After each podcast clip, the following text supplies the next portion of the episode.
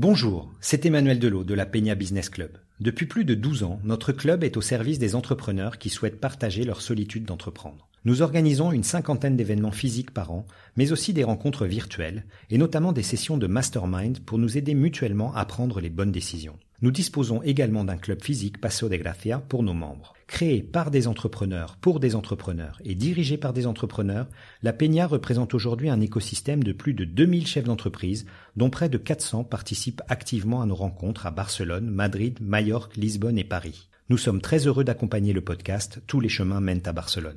Tous les chemins. Tous les chemins mènent à Barcelone. Parcours, carrière, réussite, échec. Un podcast d'Aurélie Chameroy. Sur Equinox Radio. Progresser, c'est ce qui nous rend heureux. Si vous progressez dans n'importe quel domaine, financièrement, spirituellement, émotionnellement, dans vos relations, votre forme physique, vous allez vous sentir mieux dans votre vie. Cette citation est du coach Tony Robbins, l'une des sources d'inspiration de mon invité du jour, Olivier Goldstein. J'ai connu Olivier à Barcelone il y a très longtemps, alors qu'il était cadre dans une multinationale qui fabrique des stylos et des rasoirs. Après sa reconversion dans le journalisme, il a travaillé pour Equinox, du temps où nous avions une rubrique sportive. Après un virage à cent quatre-vingts degrés dans sa vie professionnelle, Olivier reste en perpétuelle évolution. Cet épisode a été enregistré dans les locaux de la Peña Business Club, qui est aussi un espace de télétravail pour ses membres. Equinox. Equinox Radio. Olivier, bonjour. Bonjour Aurélie. Quel métier tu avais envie de faire quand tu étais tout petit ? Eh ben, depuis tout petit, j'ai envie d'être journaliste sportif. Je me souviens très bien qu'à à dix-huit ans, je suis en, en prépa de H E C et euh, j'ai une copine dont l'oncle est grand reporter à l'équipe en tennis. Et elle me dit, bah, si tu veux, euh, pourquoi pas faire un stage là-bas cet été ? Et en fait, euh, j'ai laissé tomber parce que, parce que mon saboteur m'a dit, mais non, c'est pas la peine, ça sert à rien. Euh, Garde-le juste pour te faire plaisir, euh, c'est pas un métier, et cetera. Donc voilà. T'as dit ton saboteur ? Ouais, mon saboteur. Ouais. C'est quoi ? Bah, c'est la petite voix dans la tête qui dit non, mais t'y arriveras pas, tu sais, ou euh, non, mais ton papa t'a dit que, ou ta maman t'a dit que, donc surtout tu vas pas faire ce que euh, ce qu'on t'a pas dit de faire. Donc euh, voilà. Donc euh, et donc à trente-neuf ans, c'était plus fort que moi et et avec le soutien de ma femme, bah, je me suis lancé. Voilà. Alors on va y revenir. Tu as ouais. donc fait des études de commerce, assez ouais. classique, école de commerce. C'est ça. J'ai un parcours super classique, euh, prépa H E C, école de commerce. Euh, après, j'ai fait quinze ans dans des multinationales avec un léger accident de parcours parce qu'en deux mille trois quatre, je décide de partir voyager un an avec euh, celle qui était ma copine à l'époque, qui est devenue ma femme ensuite.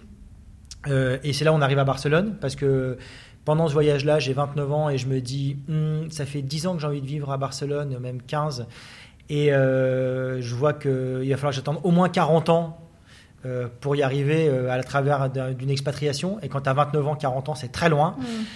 Donc en fait, je, dis, je lui dis « on part en Espagne ». Elle me dit « d'accord ». Et on tente notre chance, on recommence à zéro et puis bah, ça fonctionne. Mais tu continues toujours euh, dans des... à ces grosses boîtes, à des postes commerciaux. Oui, c'est ça. En fait, comment malgré... se déroule ce plan de carrière ? Alors, bah, c'est un peu accidenté hein, parce que quand j'arrive à Barcelone, je reprends tout à zéro. Et puis, c'est génial parce que j'arrive, je vais voir les recruteurs, je dis « Salut, j'ai fait Sup de Co Grenoble, c'est du top cinq en Espagne, ça volait ça, en France, ça volait Sadé à Barcelone, et cetera » Ils me disent « connais pas ». Ok. Deuxième, connais pas. D'accord. Troisième, connais pas. Tu dis « oui, ça fait beaucoup ». Et en fait, il faut reprendre à zéro. Enfin, en tout cas, moi, j'ai repris à zéro. D'accord. Et puis, euh, ça veut et... dire au bas de l'échelle ? Ouais, en fait, j'ai pris un poste de commercial dans le carton. Il me payait en fait parce que je parlais français. Mm. Il me payait ni parce que j'ai fait Sup de Co Grenoble, ni parce que j'avais travaillé avec Carrefour ou avec Nestlé. Il me payait vraiment pour ça. Mais au bout de deux ans, j'en pouvais plus. Et puis, il y a un poste qui s'est présenté à ce moment-là chez B I C. Et là, en fait, ce qui a vendu, c'était le fait d'avoir travaillé pour euh, Nestlé euh, et avec Carrefour. Mais pas du tout euh, parce que j'ai fait une Sup de Co Grenoble. Où, alors que quand tu es à l'école en France, on te dit... vous êtes les meilleurs, vous avez fait la meilleure école. Mais quand tu viens en tout cas en Espagne, et précisément à Barcelone, ça compte pas. Donc voilà, il faut faire tes preuves. Mais c'est ça aussi le bon d'ici, c'est que quand tu fais tes preuves, tu as ta chance. Donc, euh, voilà. Donc là, tu es à B I C, à un poste assez intéressant. Ouais. Ça se passe bien ? Ça se passe bien, je change de boulot en pleine crise. Et j'augmente mon salaire de trente pour cent en passant chez Ferrero. Donc ça se passe super bien. Les gens me disaient « ça va en Espagne, la crise ?» Je dis « bah tu sais, moi, je viens de prendre trente pour cent d'augmentation. Donc en fait, au final, je la sens pas trop, la crise. » Et voilà, et jusqu'au jour où j'ai euh, une deuxième rechute où je dis à ma femme en février, je lui dis, parce que même t'es marre, je lui dis fais tes valises, on se barre en, en août. Euh, j'en avais marre d'être dans un placard et donc j'ai dit euh, partons voyager avec nos enfants cette fois-ci. Donc celle qui était ma copine et lui ma femme, Laure, Euh, entre-temps, on a eu trois enfants et on part en deux mille treize euh, voyager un an, sans savoir si on revient ici. Tu es à Ferrero, bon ouais. poste, mais ouais. tu t'ennuies en fait. Bah en fait, euh, c'est un peu comme si j'avais atteint mon objectif, c'est-à-dire que ça y est, euh, j'ai le salaire qu'il faut pour payer un, un appartement décent. Euh, on peut aller en vacances quand on veut, où on veut. On peut se payer des restos quand on a envie. Mais là, je me suis dit, so what, en fait, finalement. D'accord. Si c'est pour toucher cet argent-là, mais me faire chier tous les jours, ça ne m'intéresse pas vraiment. Mais il n'y a pas le, la, la nécessité, justement, d'avoir des bons revenus quand on a une famille avec des, trois enfants. Il n'y a pas ça aussi qui compte euh, à ce moment-là ? Si, mais là, j'étais arrivé au bout. J'étais arrivé au bout du chemin, en fait. Tu démissionnes à ce moment-là ? Tu prends Non, non, je prends une année sabbatique. Ce qui en Espagne ne veut rien dire, hein, parce qu'en France, on a une loi fabuleuse qui dit qu'au bout de six ans de travailler chez, dans une entreprise, tu pars en, en année sabbatique et l'entreprise t'offre la possibilité de revenir au même niveau de poste, au même salaire un an plus tard. Ça, c'est absolument magique.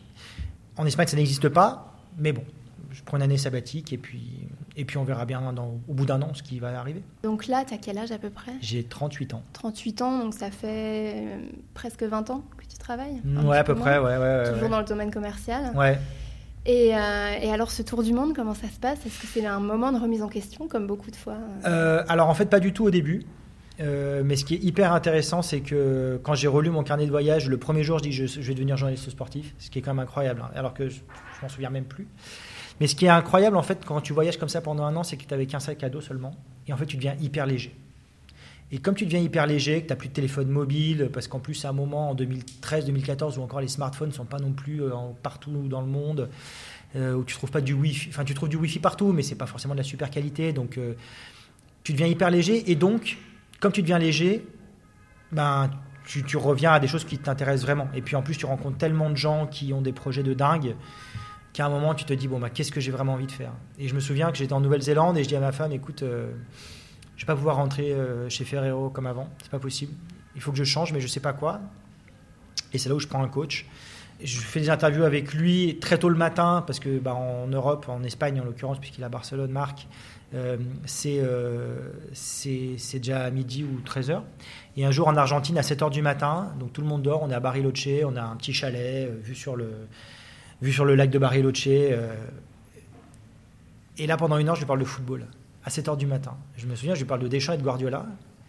Et au bout d'une heure, j'ai dit, il faut quand même que je fasse quelque chose, quoi, parce que si je m'amuse à parler football à sept heures du matin, c'est qu'il y a un truc qui me fait vibrer, il faut vraiment que je fasse quelque chose avec ça. Et c'est là où je dis, bah, ok, bah, je vais faire le saut, je vais devenir journaliste sportif, j'ai toujours eu ça en moi, il faut que je le fasse. Et puis bah, j'en parle à ma femme qui me dit, ok, allons-y. Euh, t'inquiète pas, ça va, ça va marcher. Bah, donc je me lance, tout le monde me, tout le monde autour de moi dit que je suis complètement malade. Mais moi, je le sens à fond. Et euh, le résultat, euh, en tout cas, est, est magique parce que quand j'ai voulu me lancer, je me souviens très bien, j'ai parlé avec un journaliste d'ici, avec François, je lui ai dit euh, « Si tu pouvais me faire rentrer pour voir une, une conférence de presse du Barça, je serais comme un fou. » Et de fil en aiguille, bah, on a même euh, finalement collaboré ensemble avec, avec Equinox et j'ai, on a interviewé Lucas Dignes, joueur, joueur du F C Barcelone. On était à l'hôtel W, on a obtenu la suite de l'hôtel W. Je vais au match de foot. Je suis, un, je suis en zone mixte, je suis en tribune de presse. Enfin, R M C Sport, maintenant, je collabore avec eux sur leur partie reportage. Et je suis en, Téléfoot m'a appelé quand euh, Messi est parti. Donc, je passais à la télé. Donc, j'ai vraiment fait des trucs de dingue que si j'avais écouté les gens qui m'avaient dit qu'il ne fallait pas le faire, bah, je ne l'aurais jamais fait. Alors, avant de devenir euh, journaliste, tu fais quand même une formation ici ? Oui, ouais, tout à fait. Je reprends euh, un master. Alors, c'est six heures par semaine. Donc, euh, ça apprend à la fois beaucoup et peu, en fait. C'est là où on se rend compte que finalement... Euh, Bah, il n'y a que la pratique qui fonctionne, vraiment. Et, et effectivement, ça me permet de commencer en stage, je commence dans une agence, des gens qui, justement, euh, sont pas très football et qui ont besoin de quelqu'un qui, qui s'y connaisse. Donc, bah, tant mieux pour moi, c'est une super opportunité, j'ai vachement appris avec eux. Et puis, au bout d'un an et demi, j'avais vraiment, vraiment, vraiment, vraiment très envie de me consacrer qu'au football, ce qui fait que j'ai, j'ai pris le chemin de, de me lancer tout seul au bout d'un an et demi, une fois qu'on a collaboré ensemble. Donc, voilà. Euh, comment, euh, à quarante ans, euh, on arrive dans, dans une nouvelle profession ? Est-ce qu'on est bien accueilli par ses pairs ? Comment ça se passe ? Est-ce qu'il faut faire ses preuves ? Est-ce qu'il y a un petit peu de, de doute ? Alors moi, j'avais aucun doute. Après, euh, moi, je trouve que j'ai été hyper bien accueilli par euh, le F C Barcelone qui, euh, à partir du moment où ils voient que bah, tu, tu peux leur apporter quelque chose, ils t'ouvrent leurs portes. Et ça, c'est vraiment exceptionnel. Et après, je pense que c'est comme dans tous les, comme dans tous les métiers, il y a des gens qui t'accueillent plus facilement, il y a des gens qui t'accueillent moins facilement.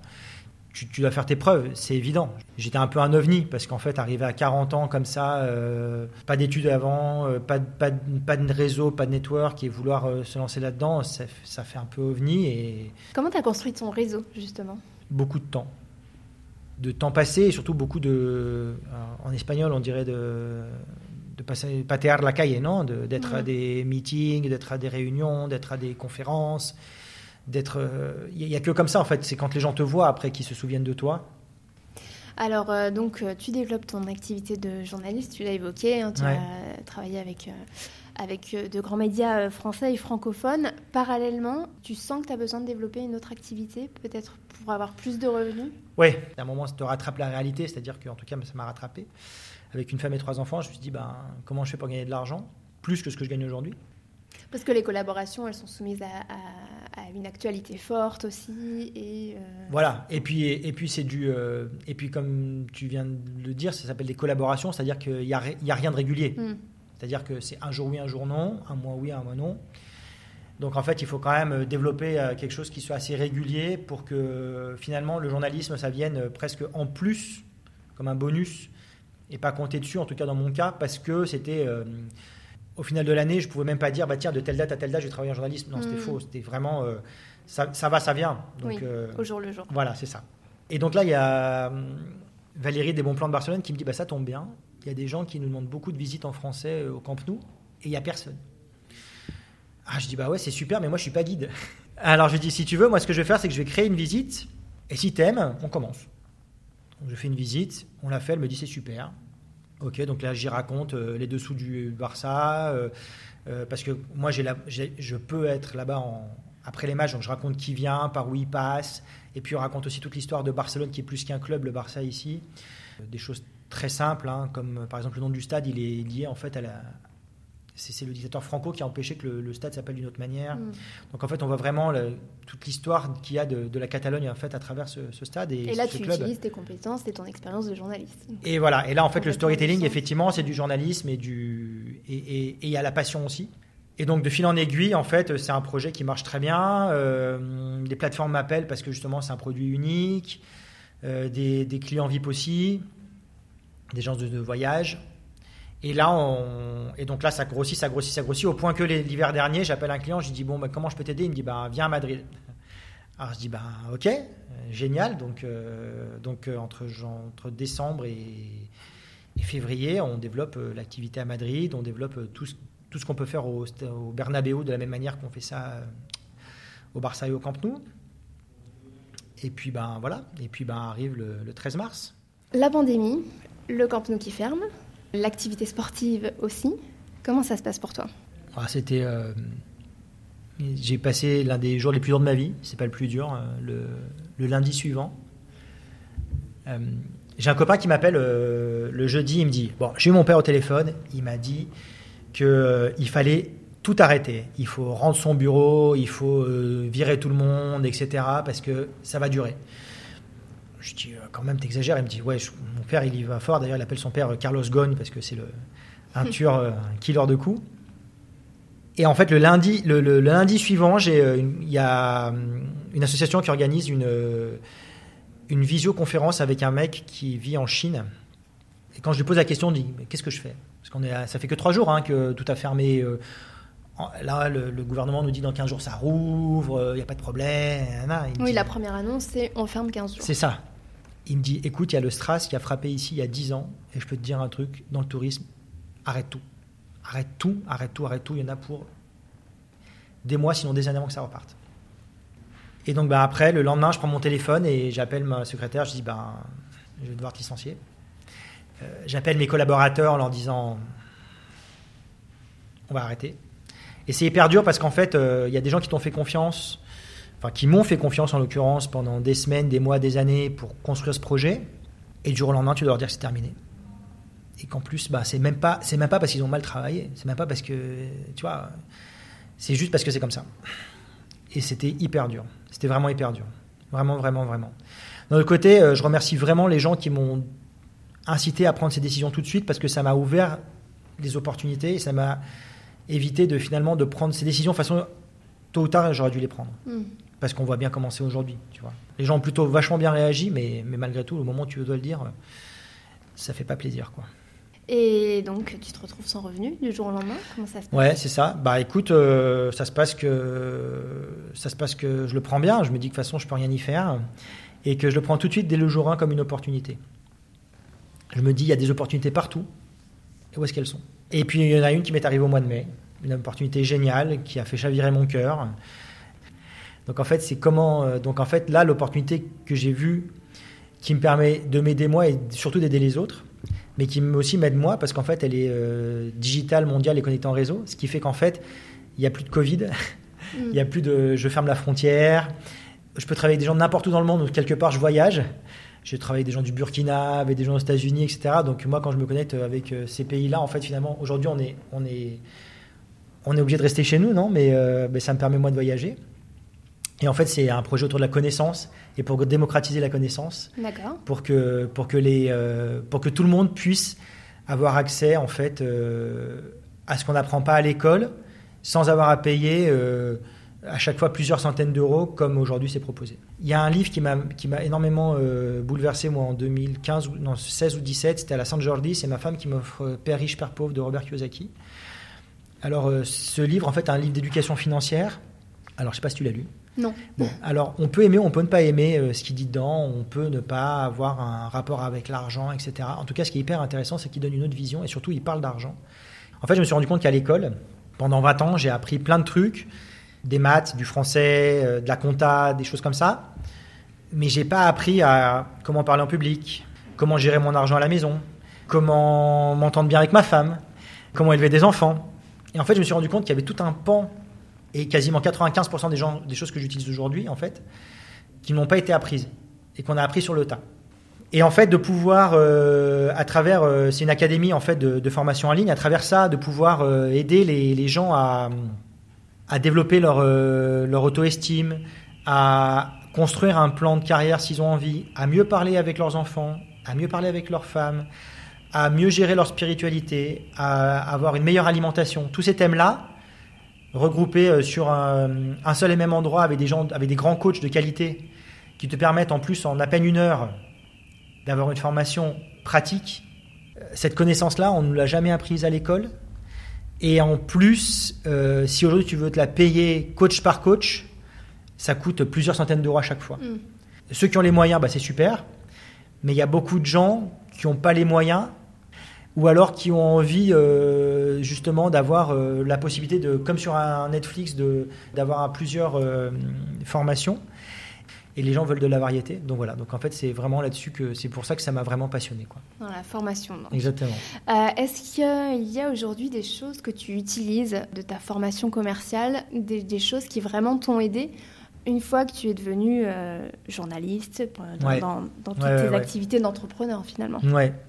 Ouais, tout à fait. Quand on devient journaliste, par exemple, si je prends ce métier-là, il y en a beaucoup qui disent euh, ah non, mais moi, je déteste la vente. Mais au final, tu passes ton temps à vendre tes sujets à ta rédaction. Tu passes ton temps à vendre tes sujets euh, aux gens à qui tu veux, que tu veux interviewer. Tu passes ton temps à te vendre, en fait. Mm.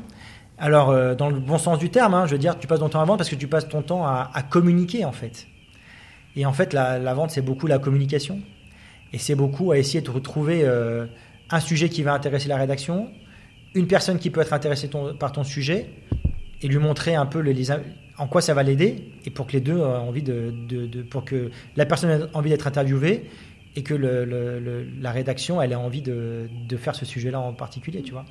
Donc en fait véritablement j'ai tout de suite compris qu'en fait euh, il fallait savoir euh, véritablement euh, utiliser ses compétences de, de communication et de et de surtout de trouver le besoin de chacun pour les faire euh, pour les faire matcher. Est-ce qu'il y a des conseils que tu aurais aimé recevoir euh, tout au long de ton parcours ou que toi, tu donnerais à, à tous ceux qui se lancent ou qui, comme toi, arrivent à un, un âge où peut-être euh, on pense que la reconversion n'est plus possible? euh, Alors, les conseils que j'aurais aimé recevoir quand j'étais jeune, en fait, je pense que j'étais pas assez mûr, finalement, pour pouvoir me lancer. Je pense que si ça s'est fait comme ça, c'est que j'étais pas assez mûr. Donc, en fait... Il aurait fallu quelqu'un que je, que je trouve quelqu'un qui me prenne par la main, qui me dise non mais t'inquiète pas, ça va bien se passer, et cetera, et cetera.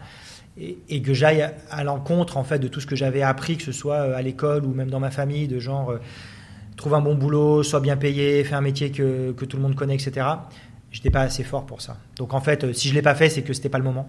Par contre, ce qui est sûr, c'est que si les gens se sentent prêts, quel que soit leur âge, mon conseil, c'est passer à l'action. Il y a tellement de gens, par exemple, dans le journalisme qui me disent « Ah, j'adorerais faire un truc ». Des jeunes qui m'appellent, je leur dis bah, « Fais un truc ».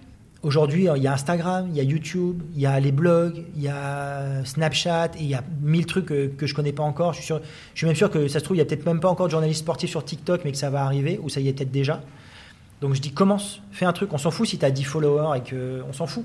Au final, tu commences parce que si tu commences à faire un Instagram, tu vas te rendre compte que ça ne te convient pas, que tu préfères finalement faire un podcast. Ou au contraire, si tu fais un podcast, au bout de trois, tu vas dire bah, « moi, je préfère qu'on voit ma gueule, donc je vais faire un truc YouTube » ou parce qu'en fait, finalement, je préfère monter des vidéos. Donc commencez, passez à l'action. C'est vraiment ça. Si on reste à dire « j'aimerais, mais on ne fait pas », finalement, ça ne sert à rien. Et puis, ben, quand ça ne va pas, se réajuster et tenter des nouvelles choses. Et, et quand on est entrepreneur, très souvent...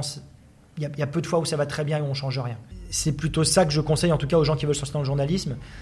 Et après, aux gens qui ont mon âge et qui aujourd'hui sont dans une situation qu'ils ont un boulot, qu'ils ne veulent pas l'enlever parce qu'ils ils comprennent que, bah, ouais, que ça ramène un salaire fixe tous les jours. Et puis il y a aussi des gens qui veulent un salaire fixe parce que ça les rassure. Et je le comprends parfaitement.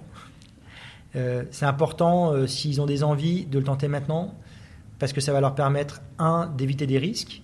Parce que tant qu'on est payé par un autre employeur, bah déjà, c'est pas, euh, on, est, on, on sait qu'on a quelque chose tous les jours. Mmh. Deux, ça, peut, ça permet aussi de diversifier les revenus. Et c'est ce que je fais en fait, aujourd'hui en, avec ce projet sur la formation. Hein, parce que j'ai toujours mon projet de football en tête. Euh, comme on voulait le développer dans plusieurs villes en Europe, et cetera. Il est toujours là. Simplement, il est juste reporté. Donc en attendant, je diversifie mes revenus pour pouvoir véritablement euh, ben, pallier euh, à la situation actuelle. Et puis ben, après, quand il reviendra, ben, ça fait que j'aurai plusieurs sources de revenus. Bien que euh, je sais qu'aussi quand on a un boulot et qu'on rentre le soir, si on a quarante ans, qu'on a un mari ou une femme et des enfants, c'est compliqué. Mais c'est déjà de s'y mettre, ne serait-ce qu'une heure par jour, même, même trente minutes, mais commencer à s'y mettre. Parce que c'est pas quand ça va plus qu'il faut commencer, c'est quand ça va bien au contraire. Euh, est-ce qu'il y a des gens, tu as évoqué un livre tout à l'heure, euh, ouais. Est-ce qu'il y a d'autres livres, des contenus, des podcasts, des gens qui t'ont inspiré ? Après, je dois avouer que quand j'ai tiré le fil avec Robert Kiyosaki, il y a un mec qui m'est arrivé comme ça. Alors c'est en anglais, hein, c'est Tony Robbins. Euh, c'est super puissant. Mais ça, je l'ai, je l'ai découvert sur Netflix. I'm not your guru. Donc ceux qui veulent regarder ça, je ne suis pas votre gourou. Sur Netflix, c'est waouh, wow, c'était, c'était hyper puissant. Ce qui m'a donné envie l'an dernier de partir euh, faire une formation euh, à Las Vegas avec deux copains. Et je devais aller voir Tony Robbins en mars, là, euh, en Californie. Et euh, bah, avec le Covid, ça s'est annulé. Donc voilà, donc, je dirais que ce mec-là, il est vraiment fort. Et après, en langue française, j'ai un mentor euh, vraiment exceptionnel qui s'appelle Christian Junot, euh, qui est d'ailleurs qui est interviewé sur Equinox, qui parle de la relation à l'argent. Et en fait, euh, elle est hyper apaisante parce que finalement, euh, euh, on se rend compte que dans le monde dans lequel on est aujourd'hui, on veut forcément... Euh, on pense que c'est la quantité d'argent qui va nous définir. Et en fait, c'est pas... C'est pas C'est pas que la quantité d'argent aussi, c'est notre relation à l'argent. Lui, il était banquier justement, et c'est, c'est parti de là. Et il a vu des gens qui étaient millionnaires, mais qui avaient peur de perdre, et des gens qui avaient beaucoup moins et qui finalement étaient vraiment en paix et qui vivaient bien leur vie. Et je pense que c'est ça en fait qu'on veut tous atteindre au final. C'est, le, c'est la plénitude et, euh, et, le, et être heureux. Donc euh, finalement, c'est comment on est heureux avec ce qu'on a. Et puis si on veut plus, ben, comment on fait pour avoir plus ? Ben, en attendant, ne pas penser que c'est parce qu'on va avoir plus demain qu'on sera plus heureux qu'aujourd'hui. Olivier, merci beaucoup d'avoir répondu à mes questions. Ben, merci beaucoup à vous. Et puis, ben, longue vie à ce podcast qui est toujours très inspirant. Je me souviens avoir écouté notamment euh, Romain Fornet il n'y a pas longtemps et, euh, et d'avoir des gens euh, qui, ont, euh, qui prennent le temps de partager leurs expériences comme l'avait fait Romain et comme l'ont fait d'autres. Et ben, c'est toujours très inspirant pour nous. Merci. Pour nous aussi, merci. Tous les chemins, tous les chemins mènent à Barcelone. Parcours, carrière, réussite, échec. Un podcast d'Aurélie Chameroy sur Equinox Radio. Merci à la Peña Business Club de nous avoir accueillis dans ses locaux pour cette interview et de soutenir notre podcast. Si cet épisode vous a plu, partagez-le sur vos réseaux sociaux, mettez-le en favori dans votre appli de podcast et laissez-nous des commentaires et des étoiles sur Apple Podcast. Ça aide à faire connaître le podcast et à faire grandir notre communauté. Tous les chemins mènent à Barcelone s'écoute sur Equinox, rubrique podcast, mais aussi Spotify, Apple Podcast, Deezer, Podcast Addict et toutes les plateformes de podcast.